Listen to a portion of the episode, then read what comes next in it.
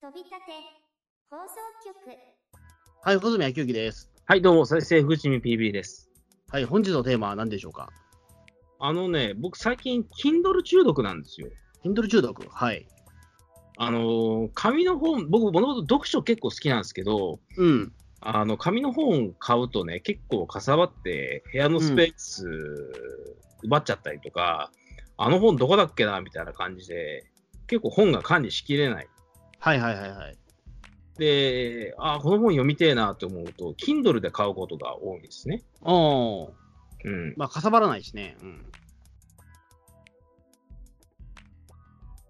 でも、なんだかんだで Kindle って、中古本とかと違って、あの、割引とかないんで、うんまあ、安くても、定価の100円引きとか、それぐらいのレベルでしか読めないわけですよ。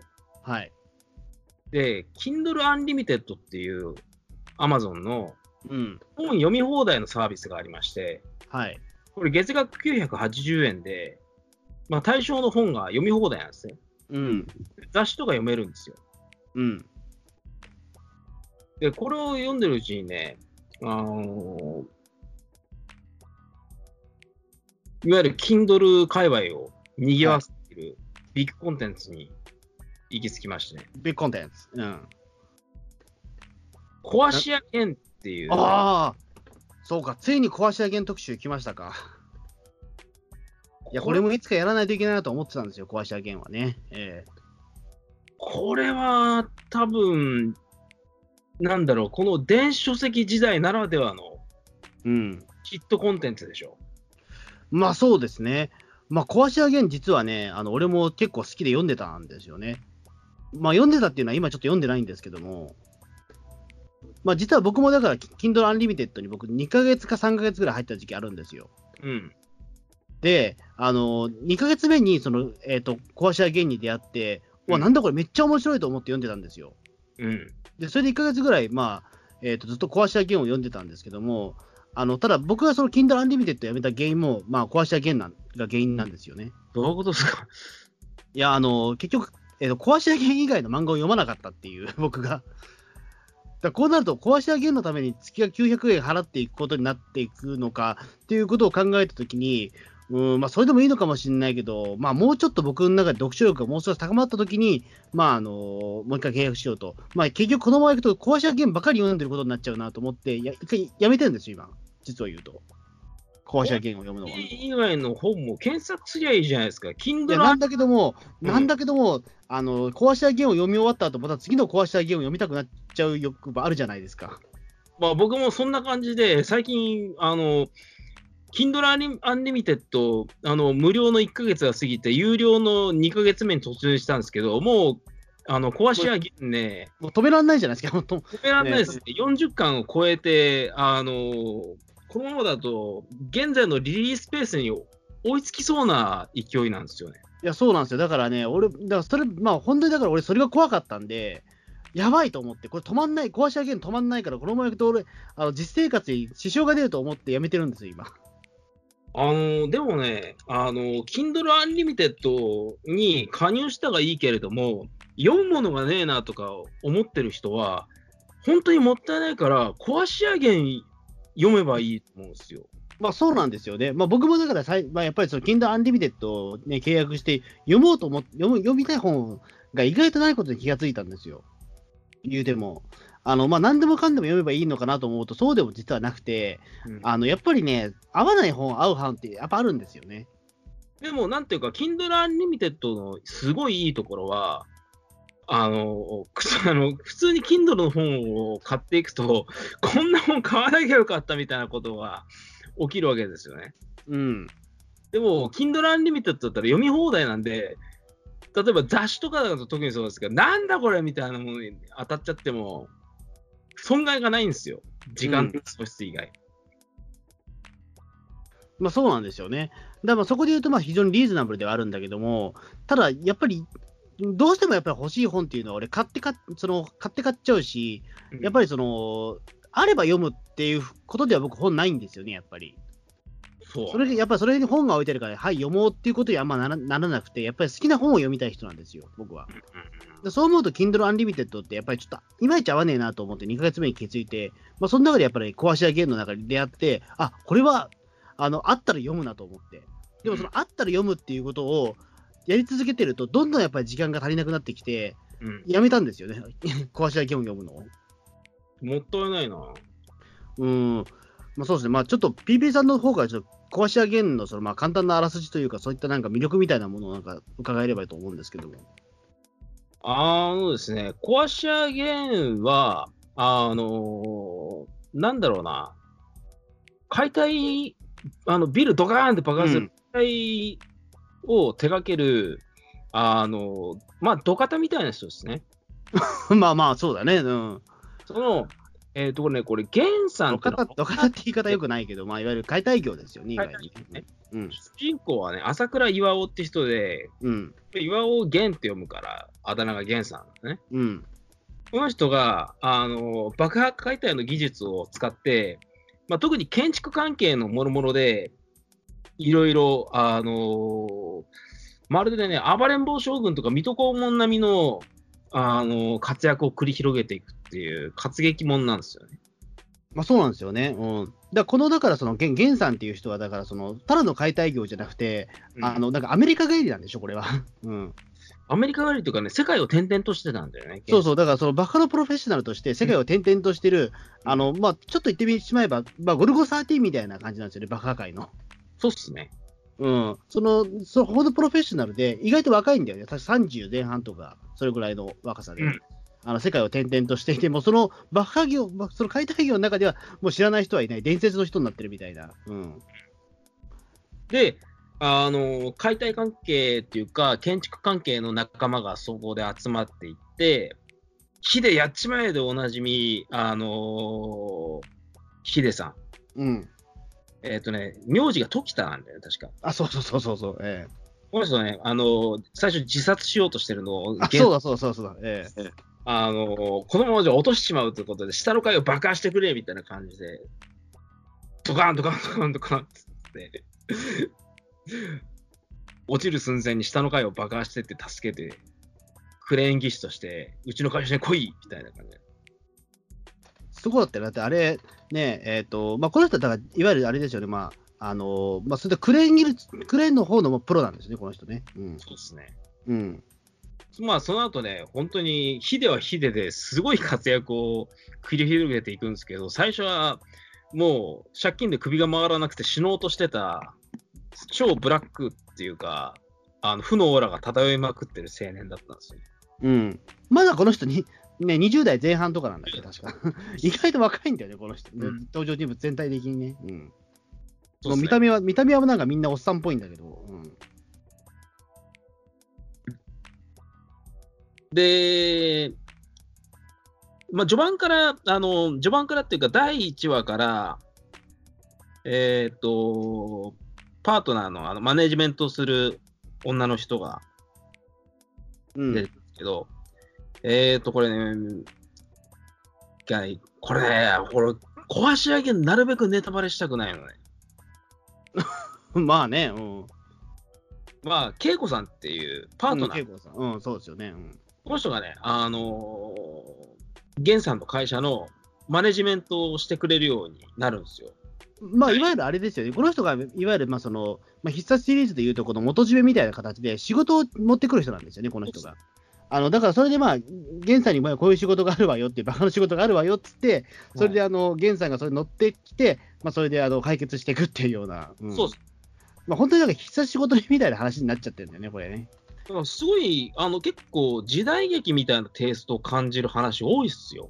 だまあ、とにかくだから、そのね、あのまあ、結構これ、爆破で解決できるんじゃねえかっていうような話でも、まあ、源さんが無理やり爆破で解決しちゃうっていう、まあ、結構言ってしまえば乱暴な話ではあるんだよね、これね。うん、序盤は結構ファンタジー的な感じありますよね。そう、俺、序盤を見たとき、俺びっくりして、いや、だからその、壊し上げんっていう作品に関しては、ツイッターとかでなんか知ってて、なんかその、なんかね、まあ、ポストポチカこち亀みたいな風なこと言われてたこともあっ言てい、たかったよ。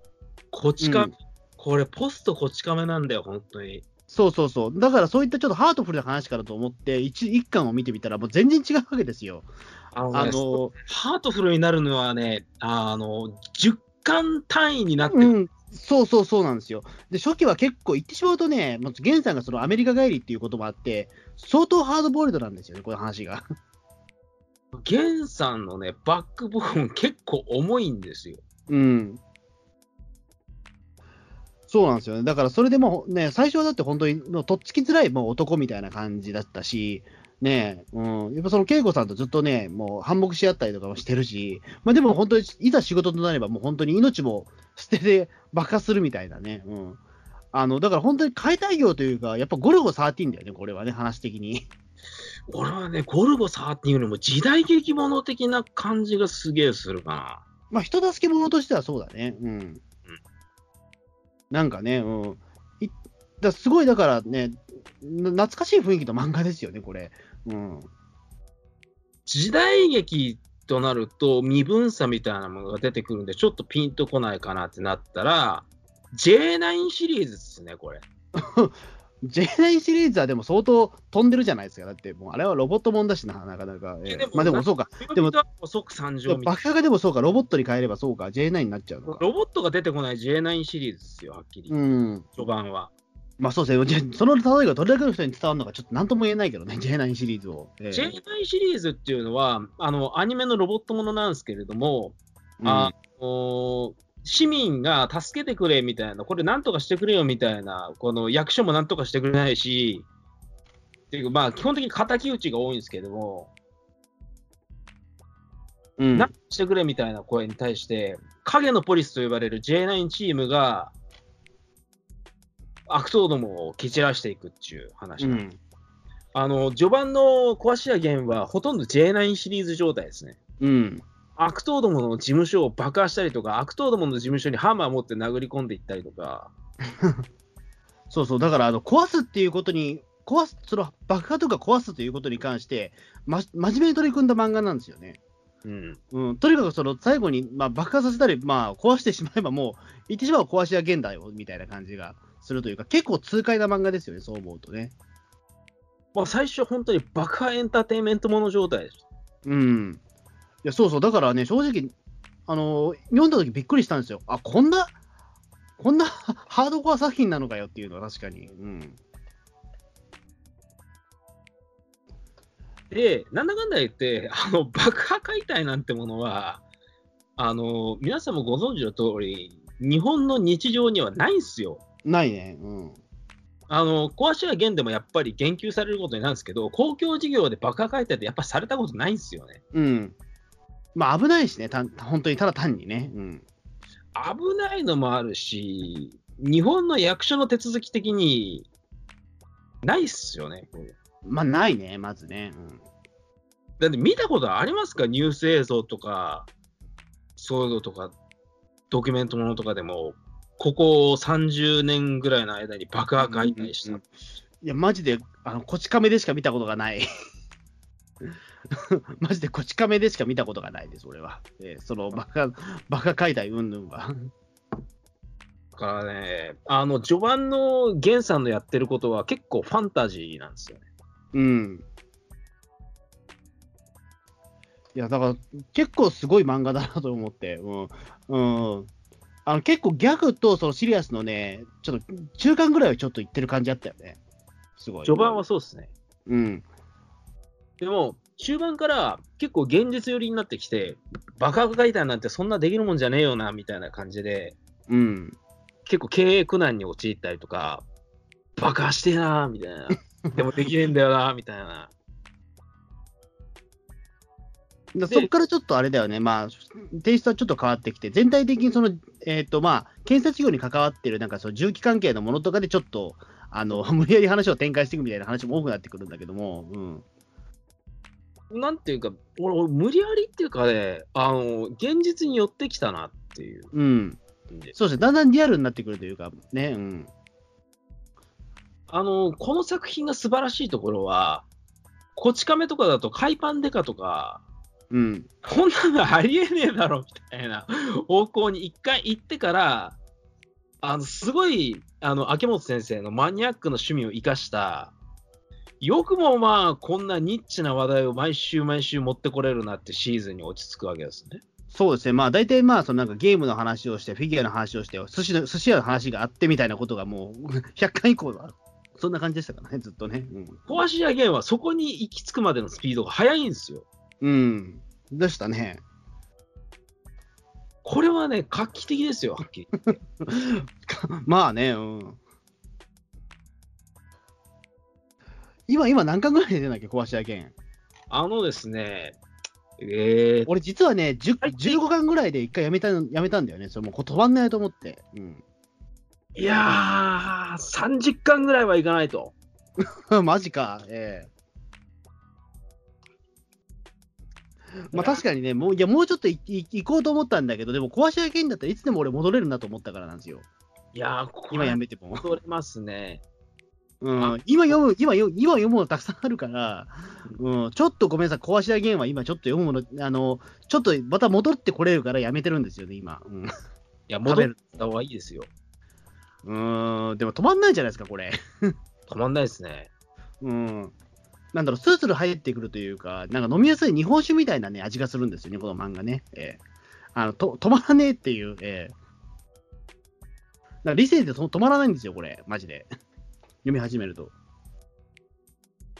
いや、これもうこれ、でもやっぱいいっすよ。うん。ですね。あ結構でもそうですよね。うん。ピリピリさんがでもこの手のものにハマるのって結構久々じゃないですかね、私めっちゃ久々ですね。ですよね。うんはいなかなかでも、うん、いわゆる、まあ、結構まあその、まあ、バトルものではやっぱないわけですから、うんはいまあ、そういったちょっとね、まあ、その家庭ものというか、まあね、途中からまあそういった結構ハートフルな話になってくる話ではあるから、はいうん、結構それで言うと、PP さん的には結構これにハマったの意外というか、うん、僕こういうの好きですよ。あそうですか。うんだから実は結構あれ、最初は俺俺が結構あれなんですよ、壊しの件進めてたんだよね、最初はね、うん。うん、いや、これ意外と面白いぞっつって、ええで特に1巻と2巻の狂いっぷりがや、2巻から3巻まであたりの狂いっぷりがやばいっていうのはちょっと話してて、うん、で、なんなんだこれはみたいな感じで、最初はね、意外と乗れなくて、これファンタジーっすよねみたいな感じで。うん。1巻は何を爆破したんだっけいていうか、1話って何を、何を爆破したんだっけあれって。一巻は悪徳病院を爆破 してあ、そうだ、悪徳病院。 もうその時点でめちゃくちゃなんですよ、言ってることが。だって、よし、あんたがこのスイッチを押すんだみたいな感じで。ねえ。だってもうそれって、だって言ってしまうと犯罪すれすれだよね、だって、あれって。爆破解体なんてめったに見られるもんじゃないからな。あんたにスイッチを押してもらおうと思ってさ。おお、そいつは面白そうだな。よし、行こう。3、2、1、爆破いや、何も起こらんぞ。V コードって爆破カッターが内部から爆破するんだ。ああーって その院長の病院がドカーンっておわしの病院があれから調べさせてもらったよ。あんた入院患者を薬漬けにしてるんだってな。今度の増築だって国の補助金目当てなんだろう。あんたの目論見みは俺がぶっ飛ばしてやったよ。き貴様刑い務や、所もうに最高ですね、もう。 いや、もう、あのーなんていうか、どうどういう発想からこれ入って出てきてんだろうみたいな話なんですよね、もう。とにかく、だから爆破させるっていうことに対して、もう全勢力を置いてるというか、うん。いや、多分これね、普通に犯罪だと思うんですよね、これね。犯罪っすね。だか犯ら、罪ですゲンタも今、改めて考えたら。エロ本差しをエロ、エロ本差し入れてくれみたいな感じで、もうつもう捕まること覚悟で、うん。毎回とにかく捕まらないで済んでるからいいもの状態のレベルですね。うーん。まあね、だこまあ、本当にだから最初はもう、まあ、そのし仕置き物というか、やっぱりね、J9 シリーズみたいな、本当にね、うん、世直し物みたいな感じなんだけどね。うん。まあ、だからこれは本当に楽しいですよ。だから、さんうん、そのノリはやっぱり。うん。で僕はね、それ以降の、あの、バカ解体なんてそんな簡単にできるもんじゃねえよな、みたいな風になってからのシーズンがすごい好きなんですよ。うん、もうそうなってくると結構自由自由だもんね、正直言うともう。結構そっからもうもう何でもありになってくるもんね。あ別な意味でね。うん。あの、町おこしとかね、そういう町話。おこし そんな話あんのそうなんですよ。商店街を活性化させようとかで。え、どうやって源さんたちそれ活性化させるのそれ。まあ、それがネタバレになっちゃうんいで。や、でもちょっと教えてくださいよ。それぐらいじゃん。だってたたくさんあんだから、ほその話は。1話ぐらい問題はないでしょ。例えば、あのー過疎化した土地にショッピングモールが来るのを、うん。これじゃ結局、絶対ダメだろうっていうふううにん。阻止するんですね。まあ、その、まあ、商店街が、まあ、その、売り上げがなくなっちゃうし、その、全部しょしょそうショ、ショッピングセンターに全部その取られちゃうからってことでしょ。うん。でも、その裏では、町がショッピングセンターを作るどころか、うん、あショッピングセンターは早々に閉じて、アマゴあのアマゾンジャパンの倉庫街みたいなのにしようと、実は企んでるえ すげえな。 そういう話になってるんだ。ね、そうなんうん。結構ね、あの原作者の人が勉強しまくってるみたいで、え、それどうなんのでも結局、だからその、えっと、スーパー、そのスー、ショッピングセンターじゃなくて、そのアマゾン倉庫みたいなのができて、うん、でそこから町おこし運のはどう関わってくるのそれ。こんな店舗じゃダメだみたいな感じ、うん。え、そっから町おこしになるの町おこしになるんですよ。ええ え、じゃあえ、でもそれはいいんだけど、それ、源さんどうやって関わってくるのそれ、爆破うんぬんとかは。その古びた町にあの古い遊園地があって、うん。それをまず爆破するところで、まずメインで絡んでるんですよ。それもすげえけどな。うん。 それ、なんか、生かそうじゃなくて爆破しちゃうんだ、それ。爆破しちゃうんですよね。あ、爆破しちゃうんだ。へえ。古古びた遊園地、 うん、直そうじゃなくて爆破しちゃうのね。うん。うんえ、爆破した後どうすんのそれ。そこさら地にして、うん。さあどうすっかなっていう。 えーなんかいろいろ順番が逆な気がするんだけど、うん、いいのかね。なんていうかね、あのー本来はもうば爆破できても何でもいいやみたいな感じのノリだったのが、 うん、この爆破した後、この更地になった土地は、土地っていうか地域、エリアはどうなっていくのかっていうのを、ゲンさんたちは取り組んでいって、うん、そのね、あのー爆破すりゃいいやみたいなノリから、あのー関数が2桁台ぐらいになると、爆破すると同時に、あのーその周辺住民の問題も解決しなきゃみたいな感じで、うん、例えば、あの台風が接近して、道路が崩落して、で、その残骸をとりあえず爆破して、なんとかしなきゃいけねえなってところで、その現場、崩落した道路の現場を見てたら、これ手抜き工事じゃねえかみたいな感じで、うん、こんなのが他にもあったら、しそれこそ人身事故、人身事故っていうか、あの人身被害にも起きてみろ、大惨事になるぞみたいな感じで、他にもこういう不正のある橋は放っておけねえみたいな感じで、なんかもう暴れん坊将軍とかそういうレベルの状態でね、始末屋になっていくんですよね、民間的なもの。ああ、なるほどね。そういうことか、なるほど。んだ結構だからその、それまではだから、源さん中心になっていたものが、まあ、その源さんをその、えっと、なんていうかその、に頼む、そのまあやっぱり市民たちの、まあ、そのドラマになっていくというか、そうっすね。なるほど。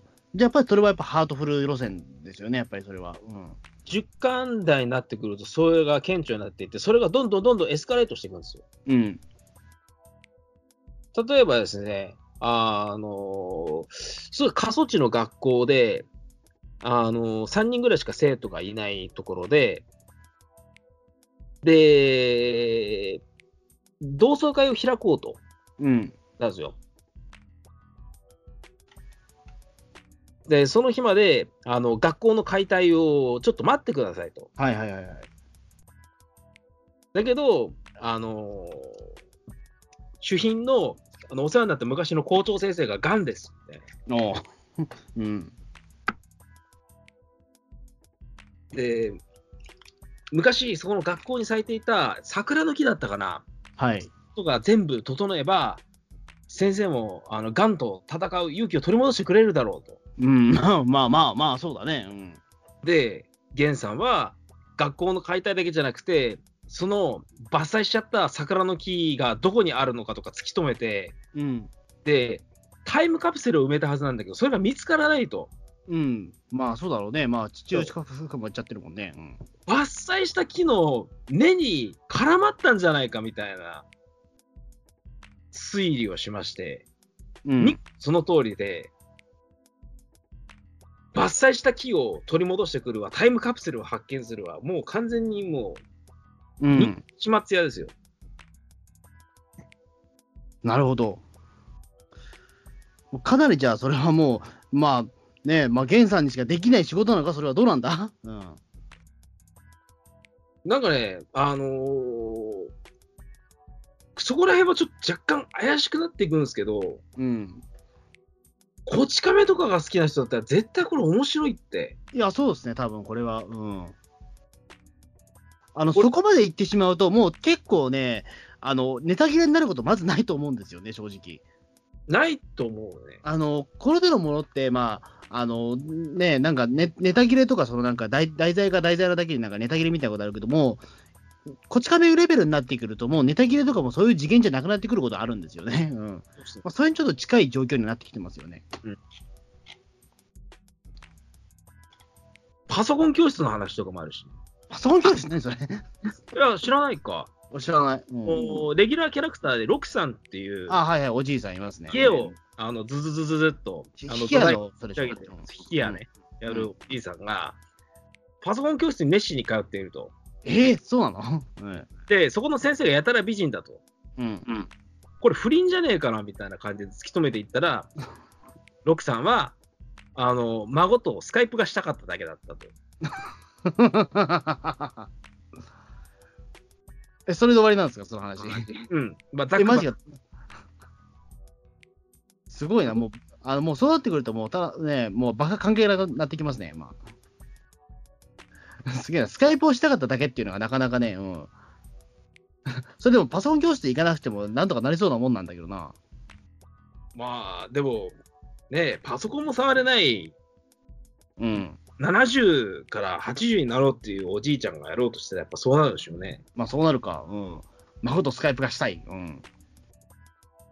あとは、なんだっけな、水鳥うん、水鳥、はい。が渡ってくる池があるんだけど、うん。これはなんか、あの人工的だかあの、自然災害の結果的に生まれた湖であって、あのそこは誰の所有権もないっていうか、なんていうか、その湖を保持するあの義務、うん誰にもなくて、湖をあの湖ごと埋めて、更地にしようというする工事があるんだけど、うん。あのそれに反対している女子高生を見かけて、源さんがなんだこれはっつって、うん。水鳥の、あの帰ってくるとこなくさないでっていう女子高生に対して、うん。そしてやんなきゃいけないな、みたいな感じで。そうだ、田んぼを使えばいいんだ、みたいな感じ。そうだって言われてもな。すごいですよね。これもね、ちょっとここら辺はまだファンタジーで、うん。うん。水鳥が、その更地になった土地に帰ってきちゃうんですよ。うん。なんとかして田んぼの方に誘導しようとして、源さんは鳥を誘導するために空中で爆発仕掛けるんですよ。おおなんて危ねえことをするんだね、初期原産的なエピソード。うん。すげえな。あっち行けっつって、ボーンっつって。ダメ だドンドンドンドンっつって空中で。それだから、あの、なんだ、事情を知らない人が見たら、ただの頭おかしい人だよね、それはもう。いや、完全に初期の源さんはやばい人ですよ。やばい人だね。でもやばい人だよね、あれはもう完全に。うん。本当にただ捕まってないだけのね、火薬取り扱い、あのー免許持ってる人。うん。危ないよね。だって、しかもだって、もういざとなったら、だって、でかいハンマーでぶっ壊せしてるでしょ、この人はしかも。そうっすね。やばいな。お筋門のところにも勝ち込んでいきますから。あ、そうそうそうそう。そその話読んだわ。 そうですうん。もうな壊すっていうことで言われたら、もう何でもいいんだっていうところで、うん、もう俺には壊せないもんなんねえんだ、バリにね、もう動くわけですからね。すげえな そう思うと。そうか、今、壊し屋限定でもあれなんだよね。その、えっ、と、アマゾン以外、あその、アマゾンじゃない、その、Kindle Unlimited 以外では、まあ、その、なんていうか、電子書籍が出てないんだっけ、もあのね、本当に驚くべきことに、今、50何巻っていうふうに続いてるんですけど、紙の本って1冊しか出てないんですよ。う。すごいよね、それがね。うん。これは本当にすごい。あのー多分漫画の未来をね、この作品が象徴してると思う。うんだそうだよね、だからあの、俺もだから、その壊し屋弦っていうタイトルはそのネットで知ってるけど、でも確かにその本屋とかで見たことがないなと思って、あのそしたら本当に一,、ね、一冊だとコンビニコミックしか出てないんだよね、これね。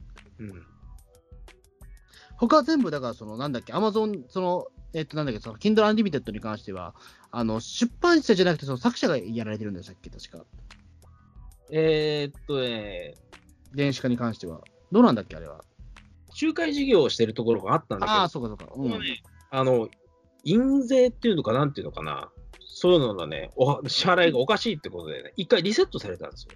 ほうほうほうほう。うんで、この作品すごい、この作品っていうかね、作者の人たちもすごい頃は、うん、なんか一悶着があったりして、なんかしたりすると、Kindle で買ったがいいが、結局読めないとか、うん。もう一回買わなきゃいけないとか、そういうパターンで電子書籍で、まあありますね、やっぱりその元のサーバーから切れちゃったものというか、そのね、も元がなくなっちゃった場合は、もうその本自体はなくなっちゃうという、これはもうあの宿命だよね。でもね、ここの危機を乗り越えたんですよね、お爆破で 爆破で。本当だよ。まあ多分爆破じゃないと思うんだけど。あの、これにね、あのー尽力してくれた方が、ブラックジャックによろしくとか、海猿とかで変えた、あの、佐藤秀美です。ああ、例例の、はい、ええまあ、結構過激な漫画家さんまですあ、まあまあ、しょうがないです。でも、まあ、過激といったところで、まあ、でも、あの人のやってることは、まあ、応援はしたいですけど、うん。このま人あ、が結構、そのね、なんブラック・ジャックによろしくの、その著作権を放棄したりとかね、うん、その掲載権が放棄したりとか、結構なかなか過激なことをされて、で、現実、その、い一夜報いることやってんだよね、出版界にね。うんうんそうこのか、人その人が、そうか。うん。そうですね。電書バトだか漫画漫画オンダウェブだかどっちだったかな。というかく佐藤秀美先生がすごい協力してくれたんですよ。うん。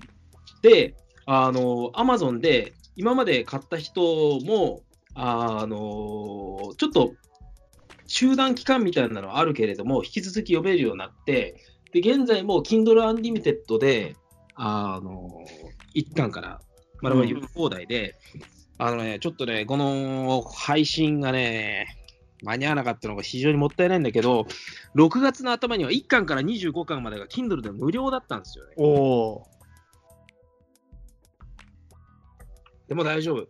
Kindle Unlimited にうっかり入ってしまった人だったら特 にね、当然ですね。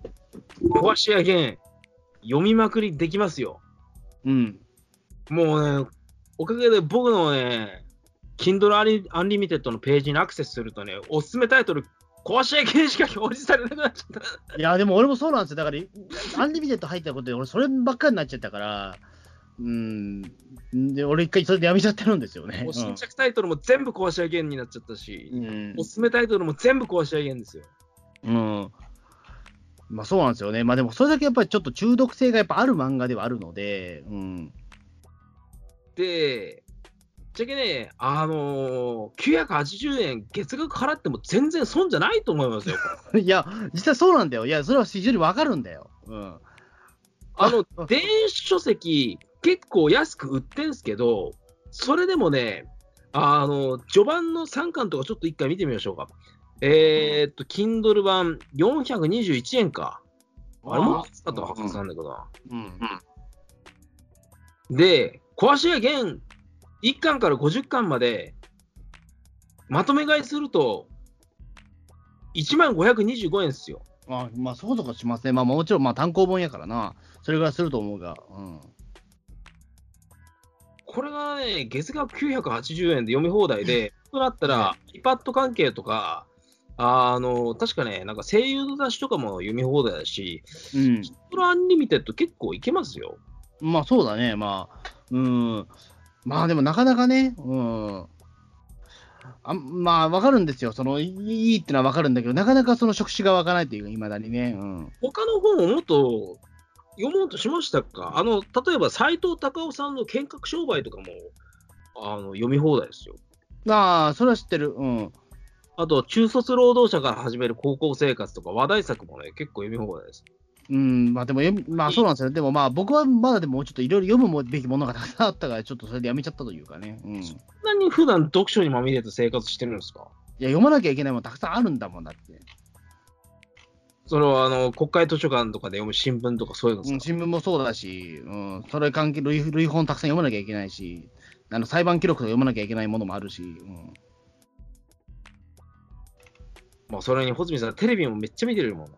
テレビも見ないといけないし、うん、見なきゃいけないってことはねえけど、うん。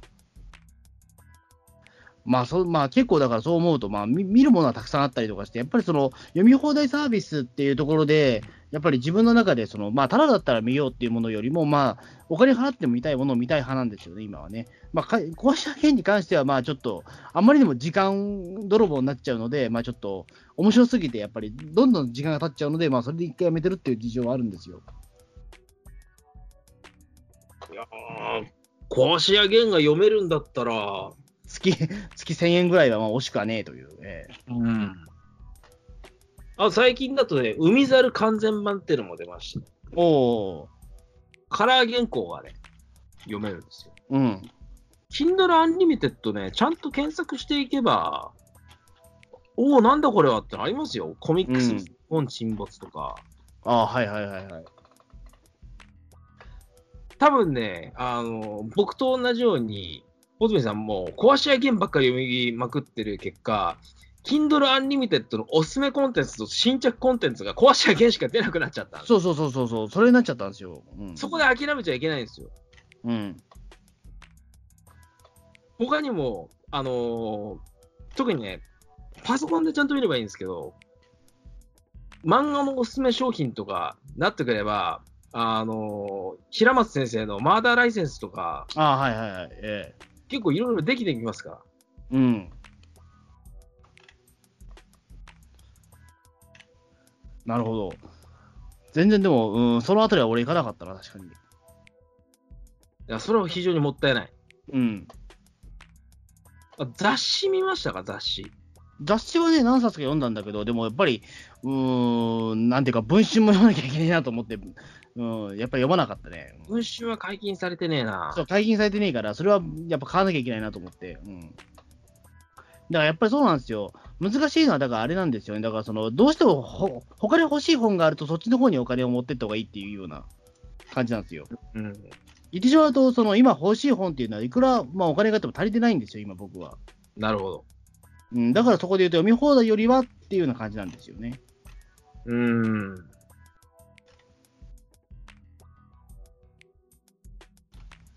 うん、だからそこまで、まあ、だからそこまでちょっといけいけてないみたいなところはあるんですよ。やっぱり読み放題っていうことに対して、今そんなに、うん、ピンときてないというか、うん。まあ、もうちょっとね、あの余裕ができたら、まあ、あまたアンリミテッド入りたいけども、うん。でも、1000円以下っていうハードルは結構いいっすよ。うん。俺、でも最近でも結構ブックオフとか行くようになりましたね、でもなんか、最近はでも。マジっすか。うん、電子書籍も悪くはないんだけども、やっぱりね、あの安く手に入るのはやっぱり古本だったりとかするんで、うーん。あと100円のものをよく買うようになりましたね。 意外と。 100円ひゃだからブックオフに100円のものとか。そら、出版業界からしたら全然ありがたくねえ話だろうな。いや、まあそうなんだろうけど、まあまあ、でもちょっとね、うん、でもそれからやっぱ新しいその、ね、あの趣味が広がったりっていうことはやっぱありますから、うん。あのちょっとでもこれ認めてえなと思ったものに関しては、100円になってたら結構最近は、バンバン買うようにしてますね、なんか。うん。うん。えー、でも、まあもちろんそれで最新刊は逆逆にそれでさあの定価で買ったりとか、そういうことはしますけど、ええ。いや、Kindle Unlimited ね、検索すればするほど結構ドツボにはまってきますよ。うん、だと思いますよ。うん。他にもね、プロレススター・ウォーズとかすごい、ああ、プロレススター・ウォーズ、はいはい。えこれ結構衝撃的な作品でしたね。えうん。筋肉マンってほとんど史実に基づいた話だったのみたいな。うん まあまあまあ、うん。まあまあまあ、間違いではないけども、うん。なんとも言えないとこだけどね。うん。でもそんな感覚じゃないですか。うん。あれ、これほとんど筋肉マンじゃないですかみたいな。まあ、筋肉マンは、まあ、言うてしまえば、一番まあ、プロレス業界を一番うまく描いた作品っちゃ、作品なのかもしれないけど、その、 八百長とかそういうのになるとね、え筋肉マンはもっと評価されて叱るべきなのかもしれないなって。まあ、評価さ、だからプロレスファンから言わせると、やっぱりその、一番なんていうか、そのプロレスをやってるのは筋肉マンじゃないかみたいなような話はというか、うん。言うてしまえば、それは全部、あの、ゆで卵が書いたそのブックですから、入ってしまう台本があるわけですから、うん。でそこでやっぱりその、どれだけ、まあ、あのーその筋肉マンたちが動けるかみたいなね、ええうんところはありますから。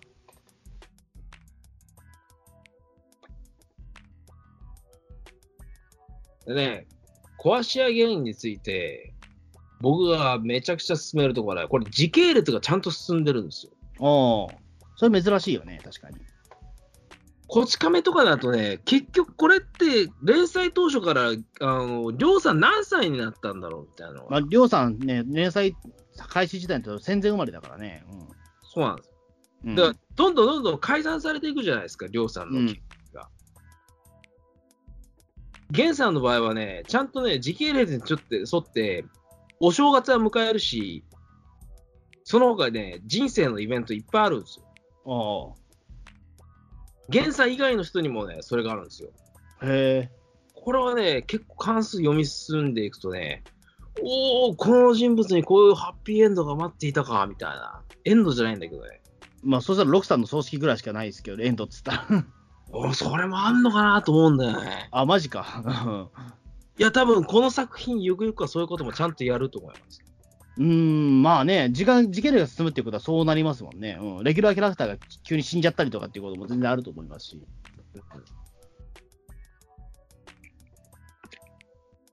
なるほどね。うん。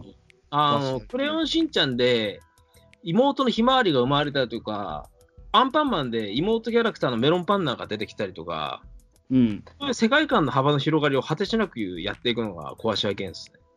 なるほど。まあ、今でも、その、ちゃんと時系列に乗ってるっていうのは、ちょっと珍しいよね、確かに。珍しいです。うんいや、もちろんだから、その、えっ、と、今何年やってるか知らないけども、まあでもまあ、それでもやっぱりちゃんとその時は進んでるんだっていうことがわかるというか、うん。だって、壊し合いゲンね、確かね、連載はね、2000年代序盤とかなんですよ。あ、す結構比較的最近なんだよね、でも。うん。最結高構なんか、最近というかまああれだけど、そううねん。ってますよ。なんか、イメージ的にはなんか90年代ぐらいからやってそうなイイメージもあるんだけど、そうじゃなくてね。うん。あのね、そこはポイントがありました。実は21世紀から始まってこる。のなんかレトロで親しみやすい雰囲気は何だろうと思って、作画の石井貞義先生の経歴を見てみたらね、うん。あの一目瞭然なんですね。なんこの方は、あの千葉哲也先生の弟子なんですよ。ああ、そうか。イラストはもうそうですね。あの、絵はそうだね、完全に。うん。この、なんていうか、ハートフルな絵柄は何だろうなと思ったら、ですね。千葉哲也ですね。うん。千葉哲也さんですね、やっぱり。源さんはね、よくよく考えてみると、野谷松太郎とか、ああ、そうだそうだそうだ。ええすごい近い言われてみればそうですね。俺は鉄平とかのね、鉄平がおっさんになった状態ですよ。ああ、ほんまや。うん。言われてみればそうだね。そうだね千葉哲也顔ですね、みんなね。えそうなの。この親しみやすさ。で、なんか最近の絵柄っぽくないな。えうん。柴哲也イズムに乗ってたものです。そうか。そっか、すげえな、そう思うと。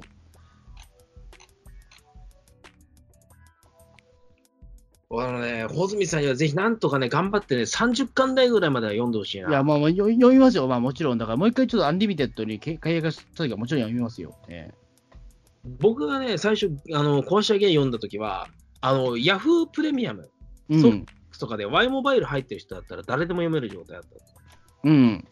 でもさっき挙げたように、あのー出版が、一回電子書籍出版関係がストップしたんですよ。権利関係、フリーにするために。それで配信が止まっちゃって、うん。あこうやって再スタートしたんで、多分ね、Kindle 以外でもどっか読めるところあると思うんですよ。あ、そうか。お金かけずと。ちょっとまあ、いろいろ探してみますね。うん。そうか、あとこれ、えっ、と、週刊漫画タイムスでややってるのね、これ、ずっと。うん。現在も連載中でえ、すっ。ていうか、え、あの、え、あの、だって、その、量を、 1週間で帰ってるってことこれもしかして。そうっすね、週刊すごいね。えー、マジか。え、だから毎週だって新作が出るわけでしょ、これ。そうっすね。えー、マジか。それちょっとびっくりだわ。え、だってあの、えっ、と、だって基本的に1話完結でしょ、この話。えー基本的にはそうっすね。まあ、最近もしかしたら違うかもしれないけど、毎週でもこのクオリティをやってるってちょっとすごいな、でもそう思うと。あのね、あの、けなしてるわけじゃないんですけど、うん。数数年連載してるんですけど、絵柄が変わらないんですよ。うん、もう完成してるってことでしょうね、それはもう。だなんだろうね、だからいろいろそのプロダクションが、あのーなんだろう、そのちゃんとけしっかりしてるのか、なんなのか、うん。それともめちゃめちゃ筆が早いのか、うん。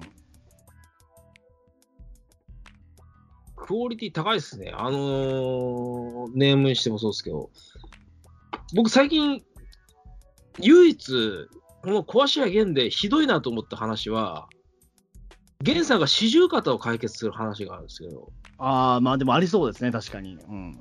これはちょっとひどかったんですよ。そうなんだ。治んねえな、四十肩みたいな。もう爆破でどうにかするしかないんじゃないですか、それこそ。バカどころかね、叫んだだけで解決しましたね。え、マジか。それはちょっとどうなんだろう。うん。なんか、せなんか肩になんか小型の爆弾乗っけて、あの肩こり解消みたいなことやってくれるかと思ったら、普通に叫んだだけで終わりなのか。ひどかったですね。あのこれは唯一、僕は壊しや源の中でもひどい話だなうん、まあ何があったかわかんないけど、確かにね。うんゲンさんがあの解体現場に行ったら、うっ、肩が痛え、ハンマーが震えねえみたいなことになっちゃうんですよ。うん。で、ああの整形外科とかに行って、あ、これ40肩っすねみたいな感じで、うんマジみたいな感じで、現場行けねえじゃねえかみたいな感じで、うん。直さなきゃいけねえなみたいな感じになって、もう一向に良くならないんですよ。うん。で、あの鍼灸、針灸とか試したりとか、はいはいはい。いろいろするんですけど、一向によろよくならなくなって、ちょっと先生、このまま現場にいつまでたってもいけないじゃないですか。ちょっとなんとかしてください、先生。うーん、待ってください。あの、ゲンさん。ちょっと、他に紹介したいところがあります。なんだつって言ったら、心療内科を紹介されるんですね。おお。で、ゲンさん、ここ最近何がありましたかつってうーん、そうだな。中東で、あの、石油の、なんか、あの、取るところなんつうんだ、そこの、あの、紛争状態になっているところで、爆破されてる油田の消火活動をしたりとか、うん台湾で、あの死者500人レベルの災害レベルのところの土砂災害を止める作業とかやつで、そんなことやってたら、もう心と体の、あの、んあの心バとランス体がが取れなくみたいな。うんお。かしくなりますよみたいな感じで、それ心理的なもんっすよ、ゲンさんみたいな感じで、何みたいな感じで。あなたちょっと、心と体で、あの、いたわらなきゃダメっすよみたいな感じで。なんかそれ、そ総集編みたいなもんなの、それはなんか話的に。総集編とかじゃなくて、その話は。若干総集編っぽい要素もあるのかもしれあ、ないじゃあなんかじゃあやっぱりちょっと時間が足んなかったのかもしれないですね、それはただ単に。で、あの、そうか、これは、あの、痛いっつっても、あの、なんか気の持ちようなんだな、みたいな感じで、うわーみたいな感じで叫んで、なんだこんな痛みが みたいな感じで。はぁーとか言って、気合い入れたら、治っちゃって、いつもう医者も、はぁみたいな感じそれはちょっとそうだね、うん、なんかね、 やっぱ、うんなん、なんかあったんでしょうね、 やっぱり。うんなんかあ予定の原稿がよく上がらなかったのか、なんか、うんちょっとこれはひどいなと僕は思いました。うんなんかあったんですよ、多分 ええ。それはちょっとおかしいね、確かに。 でなんか絶対どっかでなんか爆破みたいなことはちょっとやろうとしたんだけど、途中でなしになったのか、それともね、あのーな何かしらちょっと体調が悪くて書けなかったのか、どっちかですよね、それは多分。なんかわかんないですけどね、壊し上げにもちょっとひひどい話って、まあまあもちろんそれはね、もうな何百はあるはな、ね、話ですからね。でもそれぐらいしか外れいないっすね。あ、そうか。それすごいね、確かに。そのクオリティのね、そのクオリティの安定感はすごいね。うんこち亀とかだったら、なんすかこの話はみたいなのありますからね、結構。まあ正直そうだね。うん。まあ、全部が全部面白い話は絶対ないから。うん。壊し上げるのね、このクリーンヒットの飛ばし方はすごいっすよ。うん、安定してるんだよ。だからそのね、うん。なるほどね。まあ、ぜひちょっと皆さんも壊し上げにちょっと見ていただきたいと思いますね。うん。あの、ネタバレになっちゃうんで、あんま言えないんですけどね、この人がこういう風な展開になるんだとかね、結構、おーみたいに痺れる作品ですよ。うん。で